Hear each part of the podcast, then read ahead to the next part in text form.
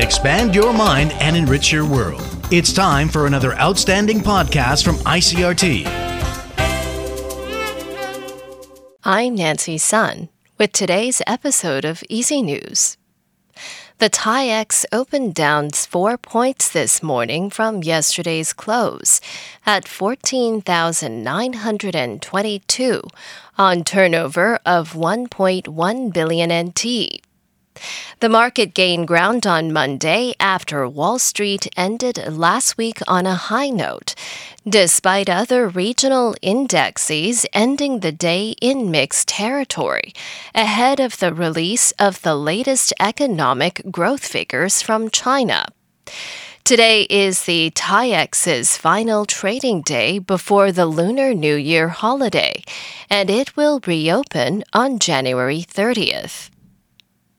The second round of talks under the U.S. Taiwan Initiative on 21st Century Trade are set to wrap up later today in Taipei. The talks began on Saturday.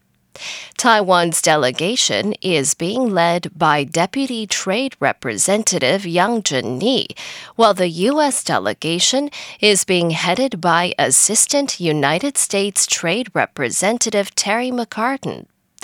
The Office of Trade Negotiations has yet to release many details of the ongoing talks, saying only that it will hold a media briefing after the negotiations are concluded today. The first round of talks under the initiative took place in New York in November of last year. The Ministry of Finance says exports of integrated circuit chips continue to increase in 2022, marking seven consecutive years of growth. Data shows that Taiwan's chip exports rose by 18.4% last year from 2021, and that was the third consecutive year that exports registered double digit growth. Bloomberg News is citing Barclays economist Sunbum Ki as describing Taiwan as being irreplaceable in the near term in the semiconductor industry. Sun told Bloomberg that Taiwan's success in the sector is due to Taiwan's semiconductor manufacturing's dominance, which accounts for over 50% of the global foundry market and an even higher percentage of the cutting edge chip segment. In international news, Ukrainian soldiers are taking part in a U.S. military training program. AP correspondent Norman Hall reports. Ukrainian soldiers are taking part in a U.S. military training program. I'm Norman Hall.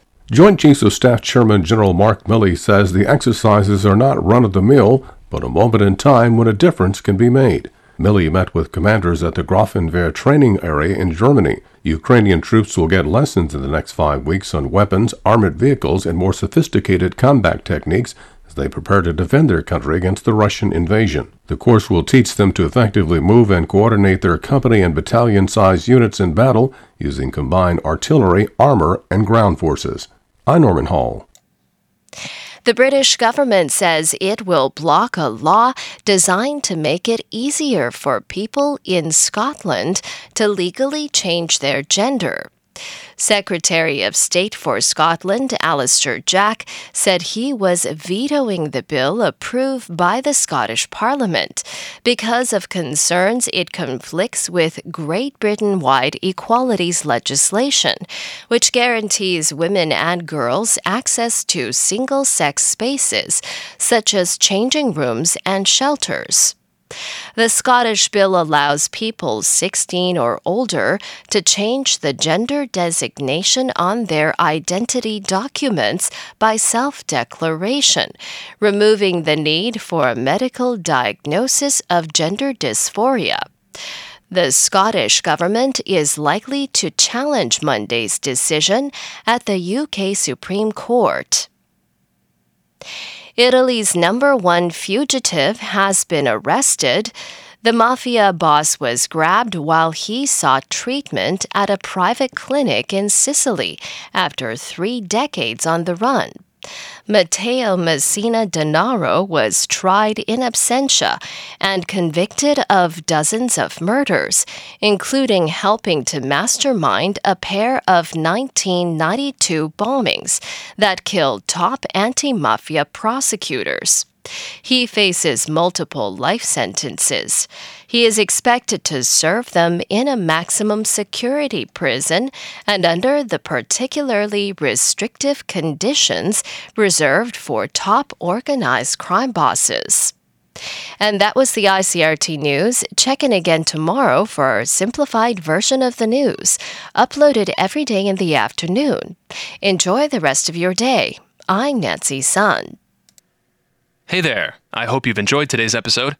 If you'd like to hear more from ICRT, you can check out our other podcasts. We've got Taiwan Talk, where we chat with a new guest every Monday, Taiwan This Week, a roundup of the news in Taiwan every Friday, and English in the News, for useful English expressions explained in Chinese. For some lighter news in both English and Chinese, check out News Bites and News for Kids. And if you enjoy them, tell a friend. Thanks for listening.